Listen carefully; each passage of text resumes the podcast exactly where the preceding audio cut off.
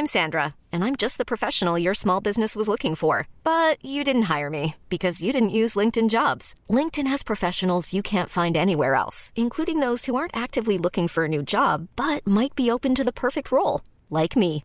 In a given month, over 70% of LinkedIn users don't visit other leading job sites. So if you're not looking on LinkedIn, you'll miss out on great candidates like Sandra. Start hiring professionals like a professional. Post your free job on linkedin.com/achieve today. Nous sommes en guerre. Moi, moi, je, personnellement, je m'étouffe. Accélère Accélère Ils sont aux ordres du pognon Faut laisser la star tranquille. Le discours d'Emmanuel Macron, l'économie de la Russie qui menace de s'effondrer, les dernières actualités en Ukraine ou encore le décès d'une personnalité française majeure, le journaliste Jean-Pierre Pernaud qui s'est éteint à l'âge de 71 ans. Salut c'est Hugo, j'espère que vous allez bien malgré l'actualité, euh, vous le voyez, euh, particulièrement dure en ce moment. Comme chaque jour, on est parti euh, donc pour un nouveau résumé de l'actualité en moins de 10 minutes. Et pour commencer, on va donc euh, revenir sur ce discours d'Emmanuel Macron qui s'est exprimé à 20h sur la guerre en Ukraine. La première chose majeure à retenir, selon euh, le président français, les sanctions économiques contre la Russie vont impacter très concrètement la vie quotidienne des Français et des entreprises françaises dans les prochains jours.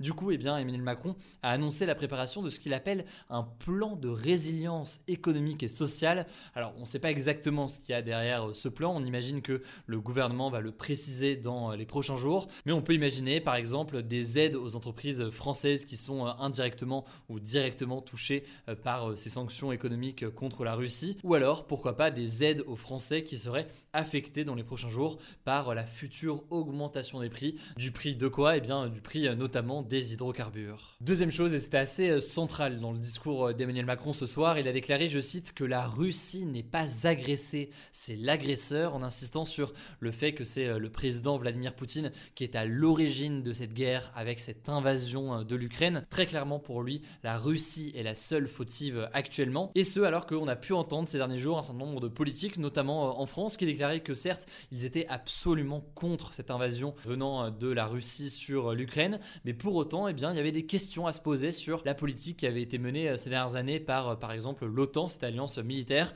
qui était accusée par certains de vouloir trop étendre son influence à l'est de l'Europe, ce qui euh, ne plaisait pas donc à Vladimir Poutine. Bref, vous l'avez compris, du côté euh, d'Emmanuel Macron euh, aujourd'hui, absolument aucun doute, c'est bien la Russie qui est l'agresseur avec cette invasion de l'Ukraine, une invasion qui se fait maintenant depuis quasiment une semaine avec toutes les conséquences que l'on connaît notamment sur la population ukrainienne. Cela dit, eh bien, Emmanuel Macron a aussi affirmé qu'il continuerait le dialogue autant que possible avec le président Vladimir Poutine. Il a rappelé par ailleurs que la France n'était pas en guerre contre la Russie, pensant notamment aux Russes qui euh, subissent une guerre qu'ils n'ont pas forcément voulu. Enfin, dernière chose à retenir, et c'est plutôt une annonce en l'occurrence, un sommet qui réunit les chefs d'État et de gouvernement européens aura lieu les 10 et 11 mars prochains à Versailles, donc en région parisienne. Le but de ce sommet, ce sera, je cite, de faire passer une nouvelle étape à la défense européenne. Donc euh, concrètement, il pourrait y avoir des discussions pour euh, renforcer les coopérations militaires entre les pays européens qui sont aujourd'hui relativement faibles. Et l'autre point sur lequel l'Europe doit s'unir face à la Russie selon Emmanuel Macron, c'est sur le sujet de l'énergie. On en a beaucoup parlé sur la chaîne ces derniers jours, euh, cette question de la dépendance au gaz notamment qui vient de la Russie. Eh bien, Emmanuel Macron veut que les Européens soient capables de devenir totalement indépendants de la Russie pour leur approvisionnement en énergie, euh, ce qui n'est pas le cas donc euh, aujourd'hui. J'ai eu l'occasion d'ailleurs de poser la question à François Hollande, qui était donc mon invité sur Twitch tout à l'heure, sur cette question de l'énergie, pour voir sa réponse. La rediffusion de l'interview de François Hollande sera disponible demain sur la chaîne YouTube de Mashup que je vous mets euh, en description. Alors il a conclu ce discours en évoquant euh, la campagne présidentielle en disant que elle était forcément très perturbée par euh, cette guerre, mais comme prévu, il n'a pas déclaré sa candidature à l'élection présidentielle. Pour rappel, il a quand même jusqu'à ce vendredi 4 mars 18h pour l'annoncer officiellement. On suivra donc ça de très très près dans les prochaines heures.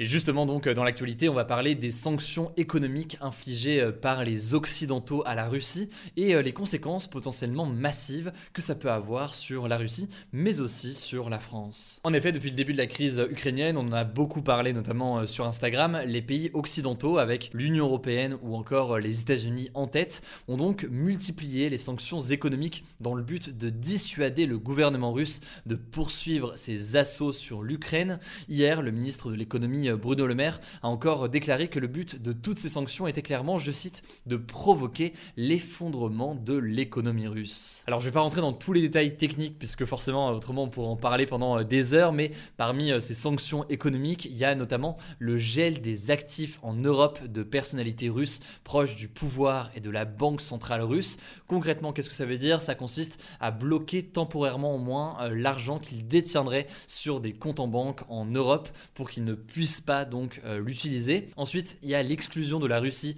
de la plateforme bancaire SWIFT, qui est donc une plateforme euh, qui permet tout simplement d'avoir des informations, une sorte de messagerie bancaire qui permet d'avoir des transactions financières et des virements entre des banques dans le monde aujourd'hui. C'est pas le seul système qui existe, mais c'est un système beaucoup utilisé, notamment par les Occidentaux, y compris avec des échanges avec la Russie donc. Et enfin, plus largement, on pourrait parler du blocage financier de certains individus et entités euh, russes. Mais si vous voulez euh, plus d'informations là-dessus sur le détail de toutes les sanctions, je vous mets des petits liens en description. Mais alors, avec toutes ces sanctions et notamment euh, l'exclusion d'un certain nombre de banques russes du système SWIFT qui ont été présentées notamment par le gouvernement français comme une arme nucléaire financière contre la Russie, eh bien, que peut-il se passer désormais pour la Russie? Va-t-on assister à un effondrement de l'économie russe? Est-ce qu'il y a d'ailleurs déjà un impact avec ces mesures? Alors, faut être très vigilant puisque tout ça peut prendre un peu de temps. Par exemple, l'exclusion du système SWIFT, eh bien, c'est prévu à partir du 12 mars, donc ce n'est pas encore opérationnel aujourd'hui. Mais pourtant, ce qu'on peut euh, déjà noter, c'est une chute de la monnaie de la Russie, donc le rouble, qui a déjà perdu en fait plus de 20% de sa valeur face au dollar. En gros, ce que ça veut dire, c'est que euh, ce que les Russes importent de l'étranger va coûter désormais plus cher et que euh, le coût de la vie plus largement risque d'augmenter, ce qui inquiète assez fortement, et ça se comprend, la population présente en Russie. De la même façon, donc, l'exclusion de SWIFT pourrait paralyser pas mal d'échanges internationaux, du moins sur le court terme, et donc entraîner des difficultés économiques majeures pour de nombreuses entreprises qui sont euh, situées en Russie. En gros, toutes ces mesures viennent isoler, sur le court terme du moins, la Russie du reste de l'économie mondiale, et euh, je dis bien sur le court terme, puisque tout cela peut forcément évoluer, la Russie pouvant compter euh, notamment sur ses liens économiques avec la Chine pour s'en sortir. Bref, on l'a compris, l'impact économique sur la Russie pourrait être massif dans les prochains jours au fur et à mesure que ces sanctions se mettent en place. Maintenant, une fois qu'on a dit ça, une question majeure qu'on peut se poser, c'est est-ce que ces sanctions économiques vont réellement être efficaces pour faire euh, reculer Vladimir Poutine en Ukraine? Eh bien, en l'occurrence, les experts sont assez divisés sur le sujet. En effet, euh, dans le passé, cette stratégie donc de sanctions économiques a rarement en fait porté ses fruits. Selon une étude de l'Institut Targeted Sanctions Consortium, seuls 22% des pays qui subissent des sanctions économiques ont changé leur politique suite à ces sanctions. Autrement dit donc, les sanctions économiques ne sont euh, souvent pas très efficaces. On peut citer euh, par exemple euh, le cas de l'Iran qui a été écarté en 2012 de la plateforme bancaire SWIFT là aussi, comme la Russie, ce qui ne l'a pas empêché au final de développer un programme nucléaire militaire. Même chose pour la Corée du Nord, le pays le plus sanctionné au monde, notamment avec un embargo sur les armes, et qui visiblement semble pouvoir ces dernières années réussir à développer une forme d'arme nucléaire. Bon après, dans le cas de la Russie précisément, là, les sanctions, elles sont absolument massives, donc il faudra voir quel est l'effet euh, dans les prochains jours. Mais par ailleurs, ce qu'il faut aussi bien comprendre, c'est que ces sanctions peuvent aussi euh, créer des nouvelles alliances dans le monde. Là, en l'occurrence, pas mal de personnes pointent du doigt que les sanctions occidentales contre la Russie euh, pourraient provoquer en fait un rapprochement encore plus important entre la Russie et la Chine. Ça amène donc eh bien, la Russie à se tourner vers d'autres partenaires.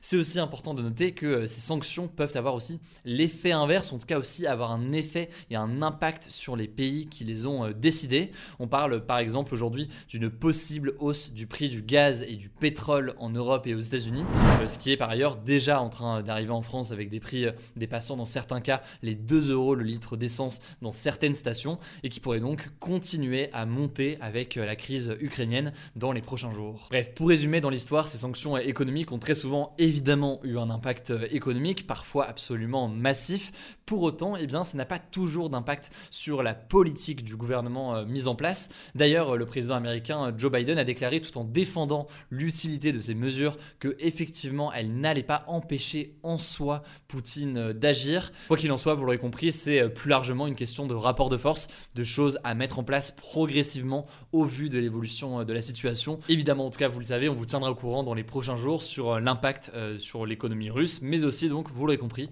sur l'économie française.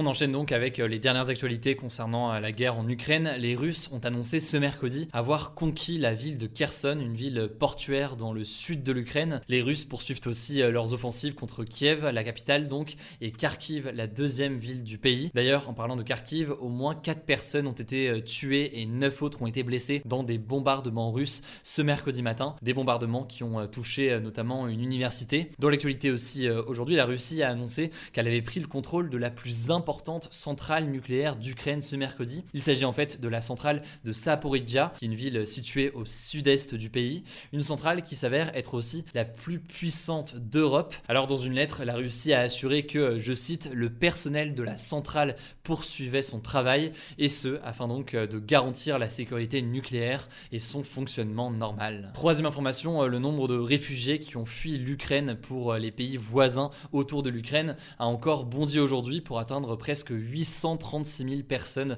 depuis le début, selon un recensement du Haut Commissariat de l'ONU pour les réfugiés qui a été donc euh, publié ce mercredi. Et enfin, euh, dernière information euh, majeure sur la situation en Ukraine, une délégation ukrainienne est attendue pour des discussions avec la Russie en Biélorussie demain matin, donc jeudi matin. Il devrait notamment discuter et tenter d'obtenir un éventuel cessez-le-feu qui est attendu par beaucoup. Il s'agit en l'occurrence de la deuxième session de négociation entre l'Ukraine et la Russie. On verra donc évidemment ce qu'il en est et si des choses ressortent de ces négociations. Bref, il y a beaucoup de doutes sur la capacité à sortir quoi que ce soit de ces discussions et de ces euh, négociations, mais évidemment, je vous tiendrai au courant euh, du coup euh, demain, que ce soit dans ce résumé des actus du jour ou encore directement sur Instagram et Twitter.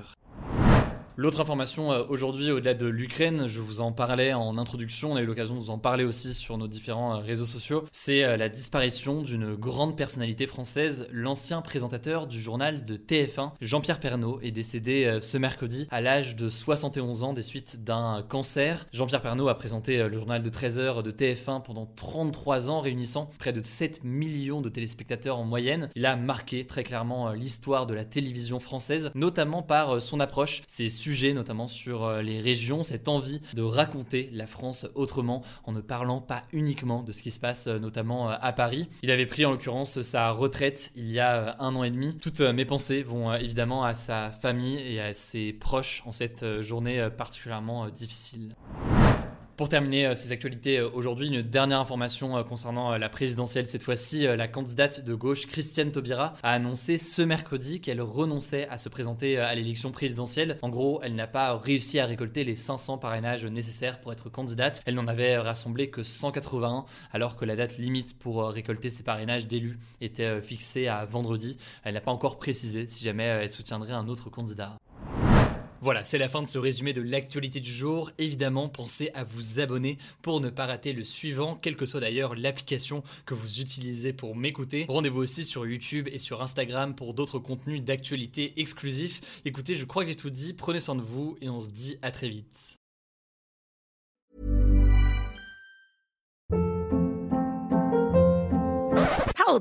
What was that? Boring, no flavor. That was as bad as those leftovers you ate all week. Kiki Palmer here, and it's time to say hello to something fresh and guilt-free. Hello Fresh. Jazz up dinner with pecan-crusted chicken or garlic butter shrimp scampi. Now that's music to my mouth. Hello Fresh. Let's get this dinner party started. Discover all the delicious possibilities at hellofresh.com.